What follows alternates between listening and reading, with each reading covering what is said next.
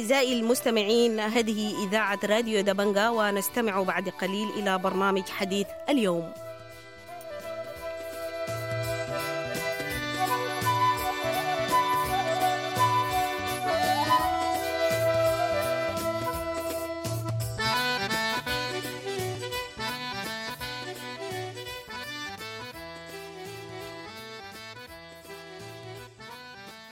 أهلا وسهلا ومرحبا بكم مستمعي راديو دبنجا يسعدنا في هذه الظهيرة أن نستقبل في استوديوهات راديو دبنجا آه، سعادة السيد الأستاذ عمر إسماعيل قمر الدين آه، وزير الخارجية الأسبق. آه، الذي يعني شرفنا بهذه الزيارة وعشان نتحدث حول الحرب الدائرة الآن واللي هو هو شهيد يعني جزء منها وشهيد عيان عليها على تفاصيلها أهلا بك أستاذ عمر. شكرا إبراهيم؟ مرحبا بك ومرحب بمستمعينك الكرام. أنا سعيد إني أجي وأكون جزء من هذا اللقاء لأني شهدت دبنجا من بداياتها لما كانت فكرة. وعلى مدار السنوات كنت جزء من هذا هذه المؤسسة الجميلة. وإن شاء الله يعني تواصل لاعوام وأعمال أعوام قادمات بإذن الله. إن شاء الله. أستاذ عمر آه، الحرب اللي حصلت دي آه، هل بالنسبة لك أنت شخصيا هل كانت مفاجأة؟ ما كانت مفاجأة لأنه زي ما بيقولوا الفرنجة الكتابة كانت في الحيطة آه، وكل كل إنسان إنه يراها ويقرأها من من منظوره ما كانت مفاجأة بل بالعكس في الأيام الأخيرة اللي قبل قيام الحرب نفسها ونحن في شهر رمضان المعظم في السودان كنا بنتوقع في في أي لحظة لأنه الريتم الإيقاع بتاع الخلافات ما بين الجيش والدعم السريع تطورت لمستوى كبير. وحتى ما سلم منها المدنيين في التراشق اللي كان حاصل حول الإطاري وما الإطاري وأهميته والنتائج المترتبة عليه. وكانوا طبعا آه، في الناس كتار جدا عندهم آراء مختلفة حول هذه الأشياء لكن الواضح آه، بما لا دام مجال للشك أنه كان في تحشيد وكان في آه، صراع خفي وظهر للعلن ما بين الدعم السريع والقوات المسلحة. وممكن الناس ترجع للتصريحات بتاعت القادة من الجانبين في تلك الفترة. عشان يشوفوا الموضوع ده. آه لما كنا نحن في الحكومة كانت الأشياء دي موجودة لكنها آه ما كانت بكل هذا الوضوح ولا كانت بكل هذه ال يعني ال الصعوبة في آه، التشدد في المواقف. آه، كنا في محاولات كثيرة جدا آه، قبل هذا إنه نطفي الفتيل. بتاع الإشكالات عشان ما نصل للمرحلة النهائية وهي الحرب. آه، يشهد الناس إنه الدكتور عبد الله حمدوك كان آه، سعي سعي حثيث جدا إنه الأشياء دي ما تتطور. وحصلت آه، كمية من الإشكالات وكمية من النقد عن إنه المدنيين تنهزلوا في بعض الأحايين. وكل ذلك كان في اتجاه إننا زي ما كان بيسميه الدكتور عبد الحمدوك في ذلك الوقت النموذج السوداني. التعايش ما بين آه، العسكر والمدنيين في تشكيل الحكومة آه، باللجوء إلى الوثيقة الدستورية والاتفاق الذي تم واللي جعلنا نحن آه، مع بعض في نفس نعم. الحكومة. نعم، طيب سيد عمر الدين يعني بالنسبة لل يعني هي الحرب اللي قامت بين الجيش والدعم السريع وناس بيصوروها بأنه ده صراع بتاع جنرالين يعني تملكتهم شهوة السلطة لكن في التحت آه، اللاعب إنه هو ده ما ال issue الأساسي، ال issue الأساسي الثورة وفكرة الانتقال الديمقراطي. نعم. ويعني شنو دور الاسلاميين هنا في الشغلانة دي كلها؟ الثورة والانتقال الديمقراطي ابدا ما كانوا من اهتمامات الإسلاميين بل بالعكس الإسلاميين كانوا يروا هذه المسألة هي آه، في خانة الأعداء لأنه أساسا الثورة ومحاولتنا للانتقال الديمقراطي. هم اللي أبعدوا الاسلاميين من الحكم بعد 30 سنة. فمن من من, من غير ال يعني المشكوك فيه إنه يفكروا الإسلاميين في أنه هذه المسألة ضدهم. عملوا من ما عملوا من البداية لتفتيت قوى الثورة ولزرع الشقاق ما بين قوى الثورة المتمثلة في التحالف العريض ما بين القوى المدنية وأحزابها والمجتمع المدني وغيره من ناحية ومن الناحية الثانية تقوية الجناح العسكري وباستمرار محاولة استنهاض العساكر للانقضاض على الحكومة المدنية.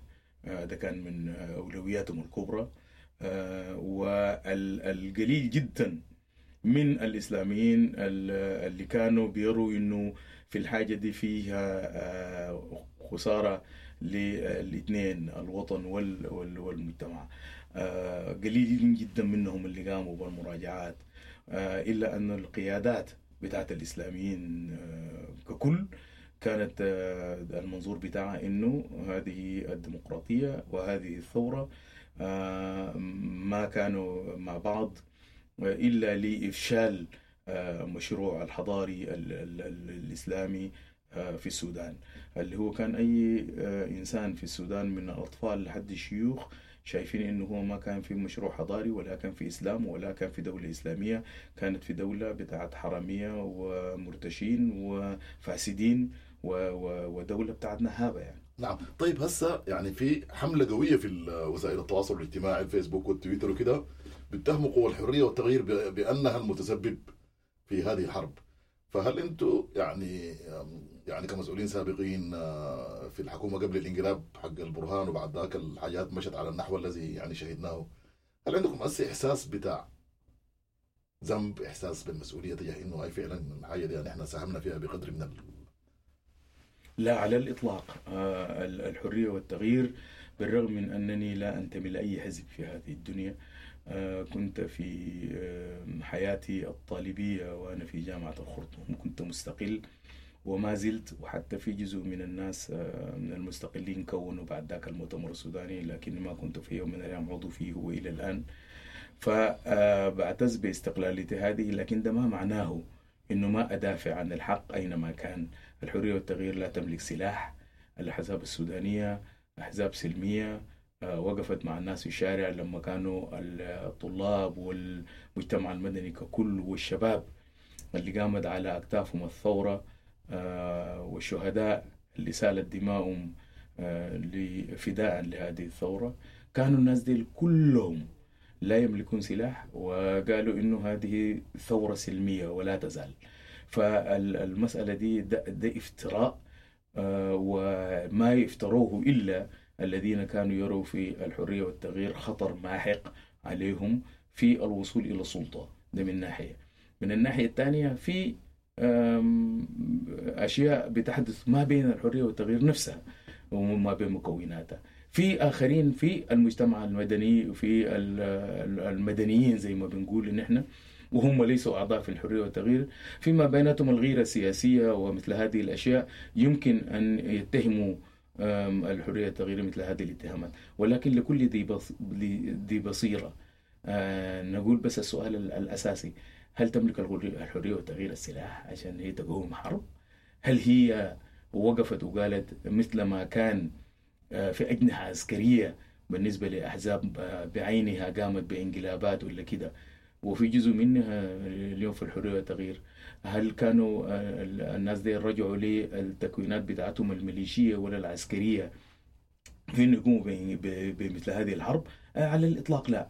فهذه فرية أن إحنا وحتى ان إحنا ما أعضاء في الحرية والتغيير وبعيدين من الحرية والتغيير نقول لا. ولكن ذكرت أنت المسؤولية وان نحن كنا في الحكومة الأولى اللي هي كانت حكومة التكنوقراط الأولى.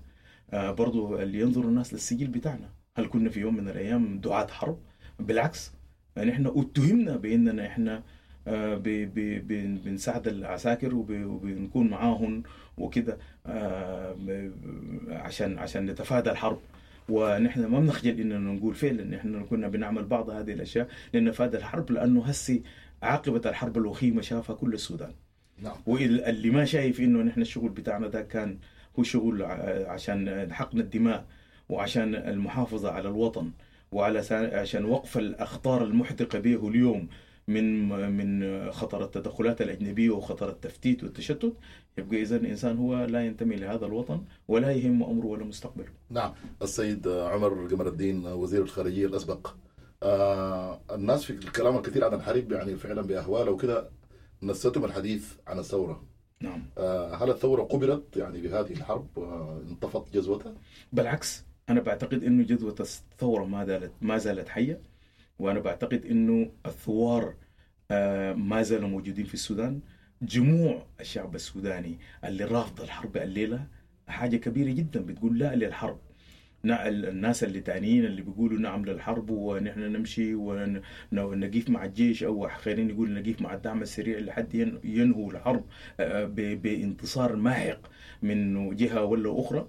أنا بعتقد إنه هذه حجة مردودة على الناس لأنه ال- القيمة المدفوعة الفاتورة المدفوعة من هذه هي آه، مش فقط آه، ضياع المستقبل بالنسبة لأبنائنا وضياع بلدنا بالنسبة لاقتصادها وسبل كسب عيشها وتدمير آه، ال- ال- ال- الشيء البسيط اللي عندنا إذا تكلمنا باللغة ال- ال- البسيطة.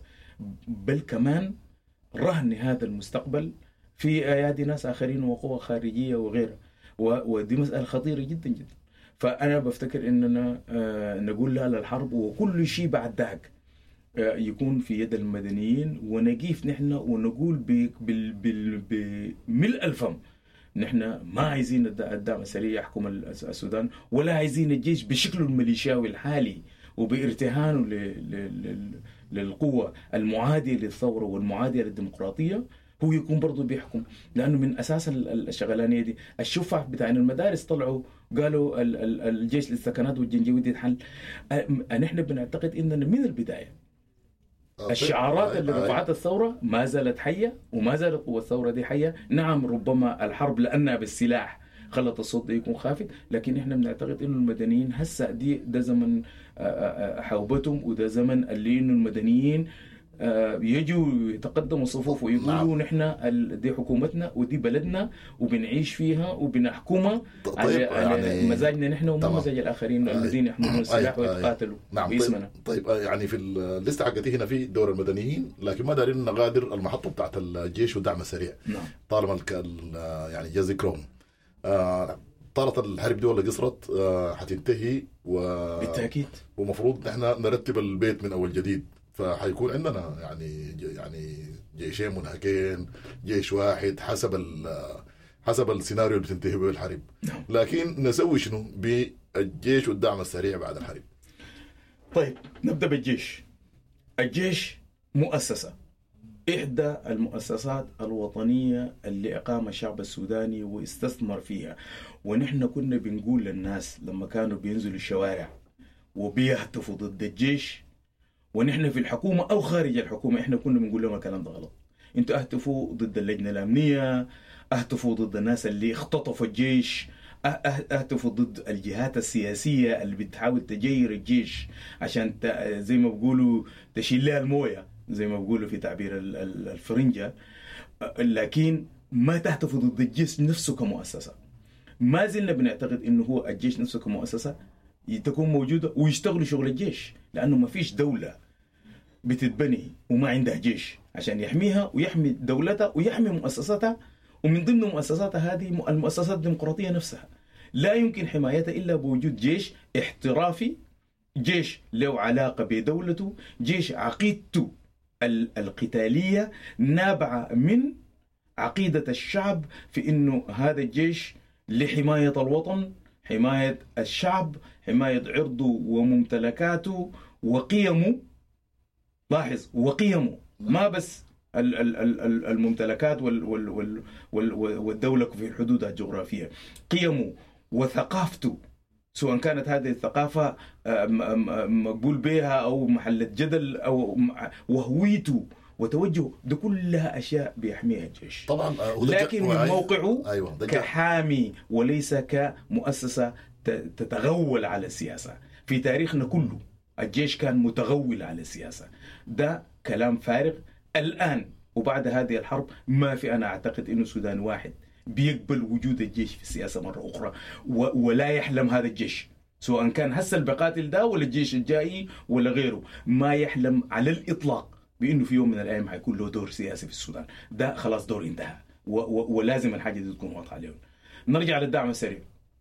نعم. الدعم السريع زي ما قالوا ناس الجيش هو ولد من رحم الجيش وما ما إليه وما بيقاتل باسم ال ال ال ال الأمة. و طيب. رجعتوا تتقاتلوا مع بعض ليه؟ أنتوا اللي كنتوا لما إحنا بننتقد الدعم السريع بتخطونا في السجون. والدليل على ذلك المرحوم الصادق المهدي وآخرين. وضعهم في السجون. أنتوا ال- ال- اللي في الجيش اللي وضعتوا قانون برهان ده نفسه. هو ألغى الفقره رقم خمسة في في, قانون الدعم السريع اللي كان بيدل على إنه ال- ال- ال- المؤسسة دي تابعة للجيش. وهكذا. لا يمكن إنه يكون في جيشين في بلاد ولا يمكن إنه يكون في ميليشيات في البلاد. منذ الآن ليفهم الجميع إنه يجب أن تحل كل الجيوش غير الجيش النظامي. ويجب أن تدمج كل هذه الجيوش. ال- ال- الطريقة بتاعت دمج الجيوش والتحلل من ال- الميليشيات العسكرية موجودة وفي العالم ونحن ما بنخترع العجلة من جديد. نعم. يجب أن لا يكون هناك دور سياسي للدعم السريع على الإطلاق فيما يأتي من ترتيب هذا زي ما نحن طالبنا بأنه ما يكون في دور للجيش في ال- ال- ال- السياسة على الإطلاق. نعم. الآن المدنيين دي فرصتهم أيوه إنه أيوه. أيوه طيب ما دام جا الحديث عن المدنيين. آه، أنا اعدل لك سؤالي عشان نعم. نكسب الوقت ونستفيد آه، من الزمن بتاعنا. نعم. آه، هسي في يعني مفاوضات شغالة لوقف الحرب ما أعرف شنو. نعم. وضمنيا بيكون فيها يعني كلام حول ترتيبات ترتيبات هي بالضرورة ترتيبات سياسية سياسي. للمشهد السياسي. نعم. المدنيين غايبين من الحاجة دي. فكيف يدخلوا على الطرف؟ يعني ويكونوا يعني جانب مؤثر وصاحب قول يعني. ده سؤال مهم جدا جدا. نعم.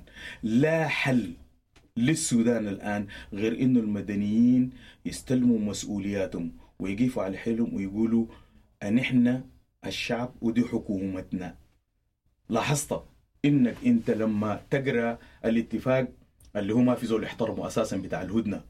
واللي كان ضروري جدا وطالبنا به وما زلنا نطالب به لوقف الأعمال العدائية عشان يكون في إغاثة للناس ويكون في علاج للناس المضررين والناس حتى يقدروا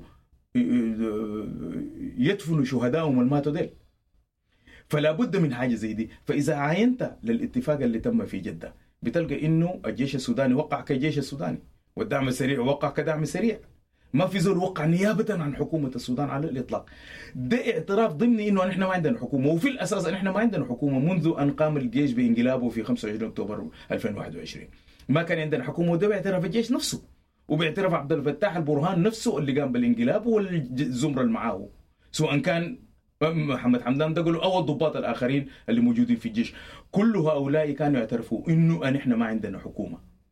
ان إحنا يجب على المدنيين الآن يتحملوا مسؤولياتهم يدقوا صدورهم باللهجة السودانية العادية ويقولوا ان إحنا الحكومة ونقيف ونحن اللي بنشكل حكومة والحكومة اللي بتعيد صياغة الجيش.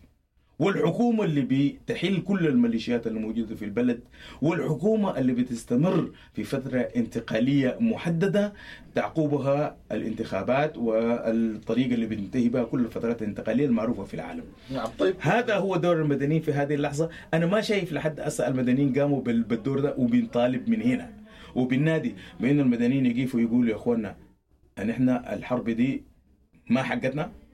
الحرب دي ما حتحل لنا مشكلة. الحرب دي ما حتجيب لنا دولة عشان دولتنا دي تكون في نحن الحكومة.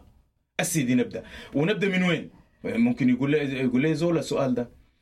أنا ما كنت من أنصار ال- ال- ال- ال- الحاجات اللي حاصلة في الحل السياسي الفات وكده لكننا كنا وصلنا لحتة كويسة. كنا وصلنا للاتفاق الإطاري. بالرغم من إنه ناقص بالرغم من إنه فيه مشكلة. خلونا نرجع ل 24 أكتوبر ونقول دي كانت مرحلة نبدأ منها. ونواصل من هنا كل الناس يجوا ويقعدوا معنا. لكن لو نحن دايرين هسه نعمل مائده مستديره عشان نجيب كل الناس دي ما بتبقى القصة دي. طيب أنا عندي سؤال هنا. يعني دايرة زمن دايرة وقف الحرب في الأول ودايرة إنه يكون في إنسان أو جهة أو من- منظومة آه، يعني إنسان ده أنا قلتها بصورة بصفة اعتبارية نعم. يكون في منظومة تستلم السلطة أول حاجة وتقول أنا الدولة أنا الحكومة. ومن بعد كده بتجي الأشياء الأخرى والمؤسسات دي بتتبني واولها مؤسسة الجيش اللي تتم إعادة تنظيمها عشان تطلع بمهماتها في توفير الأمن والسلامة والحفاظ على بلدنا كبلاد أول حاجة وبعد ذلك نواصل في المؤسسات الأخرى. نعم طيب بخصوص المدنيين ويعني إنهم يستلموا زمام الأمور ويديروا صراعاتهم لوحدهم. الإسلاميين كشريحه يعني الحاجة دي من زمن الثورة أو فيما تلا ذلك دائما في مشاعر متناقضة ومواقف كثيرة جدا جدا من مشاركتهم السياسية. في ناس يقول لك يشاركوا بعض. بعض ما نصفي الحاجات دي وهنا تجي انتخابات بعد ذاك يخشوا الانتخابات ويعملوا المهم كمكون مدني يعني يؤمن بالصراع السياسي مو الصراع العسكري نعم. يعني محلهم وين يعني في الترتيبات دي كلها محلهم كأفراد في الترتيبات دي وفي طريقة. يدخلوا في المنظومات المدنية. ويشتغلوا مع الناس لكن الحزب ده يتحلى الحزب بتاع الإسلاميين اتحل وباتفاق السودانيين ده, ده أصله ما فيه رجعة وباتفاق السودانيين وبالوثيقة الدستورية الناقصة دي واللي كانت مشكلة كانوا الناس عندهم اتفاق مش كده وبس. العسكريين نفسهم. وأنا سمعت الحاجة دي من البرهان نفسه ومن كل الناس اللي كانوا بيمثلوا المؤسسة العسكرية. كانوا لما تجي الإشارة إلى الإسلاميين بيتكلموا عن المؤتمر الوطني المنحل. هو كمؤسسة لا وجود لها على الإطلاق بين السودانيين إلا فيما بعد. إذا كان دارين يرجعوا كمؤتمر وطني على كيف بعد ما نرجع ننتهي من الفترة الانتقالية وتقوم الانتخابات. ويرجعوا مش على أساس ال ال ال ال الأساس الديني أو الإثني أو يرجعوا على أساس إنهم مؤسسة مدنية وحزب سياسي إذا هم يرجعوا حتى ضد الشرط في الرجوع. نعم لكن الإسلاميين أنت يا إبراهيم أو أنا إسلامي ولا أنت إسلامي؟ أجي أقول لك لا لا أنت ما سوداني وما ممكن تخش في أي من المنظومات المدنية دي وتعبر عن وجهه نظرك سواء كانت إسلامية أو غيرها. لا ما في زول بيقدر يقول لك الكلام ده. لكن القوالب الموجودة الآن اللي ارتضاها الشعب السوداني كقوالب للفتره الانتقاليه وهي قوالب مدنية وأكرر هي قوالب مدنية ليس فيها وجود للعسكريين نمرة واحد وليس فيها وجود للأحزاب المنحلة مثل هذا الحزب العقائدي تكون هي المؤسسات الموجودة اللي أنت كفرد تنتمي لها وتجي تعبر عن رأيك وتعبر عن وجهة نظرك إلى أن تجي المرحلة اللي أنت فيها بتنتظم بقوانين الأحزاب الجديدة اللي هي جاية بعد قيام المؤتمر الدستوري أو ما يتفقوا عليه الناس فيما يلي الدستور. أنا ما ما عندي يعني كبير غرض في المؤتمر الدستوري نفسه لأنه طالبنا بالحاجة دي من الانتفاضة بتاعت أبريل 85 وما بقت. ربما تجاوز الزمن هسه ونمشي لحاجة ثانية تعبير آخر في إنه نخط به دستور وثيقة بتاعت الدستور يتفق عليها الناس وتبقى دستور دائم بعد ذاك في في في وقت آخر. فما بالضرورة أنا يعني يكون ذاته مؤتمر دستور لكن كده اتساق هذه المناقشة نقول إنه بعد المؤتمر الدستوري وبعد ما يتمخض عنه من دستور دائم وتتمخض عنه من قوانين انتخابات وقوانين قيام الأحزاب نفسها وتمويله وغيره وغيره وغيره أشياء كثيرة جدا والإحصاء القومي وتصنيف الدوائر الانتخابية وغيرها ممكن بعد ذلك لو عملوا حزبهم وثاني دايرين يسموه المؤتمر الوطني ولا دايرين يسموه المؤتمر زي ما هو على مزاجهم هم إسلامي ولا غيره ما في في الوقت ذاك حجر على أحد ولكن قيام مؤسسة مثل هذه في هذا الوقت أنا أعتقد إنه ما عندها نعم. أي مكان من الإعراب نعم. السياسي يعني باختصار بعد ما السودانيين يقعدوا ويحددوا آه، قواعد اللعبة السياسية والأنظمة حقتها وحاجاتها كلها نعم لأنه لأن هذا الحزب قد أذاق السودانيين الأمرين كحزب قائم ومش كده وبس كمنظومة أخرى من الباطن هذه الحرب أحد الكبار الدعاة لها وأسباب قيامها هم الإسلاميين أنفسهم اللي اختطفوا مش الجيش برأه اللي اختطفوا مؤسسات كثيرة جدا جدا وأعاقوا تقدم السودان نحو فترة انتقالية ديمقراطية كان يمكن أن تنتهي بديمقراطية مستدامة للبلاد.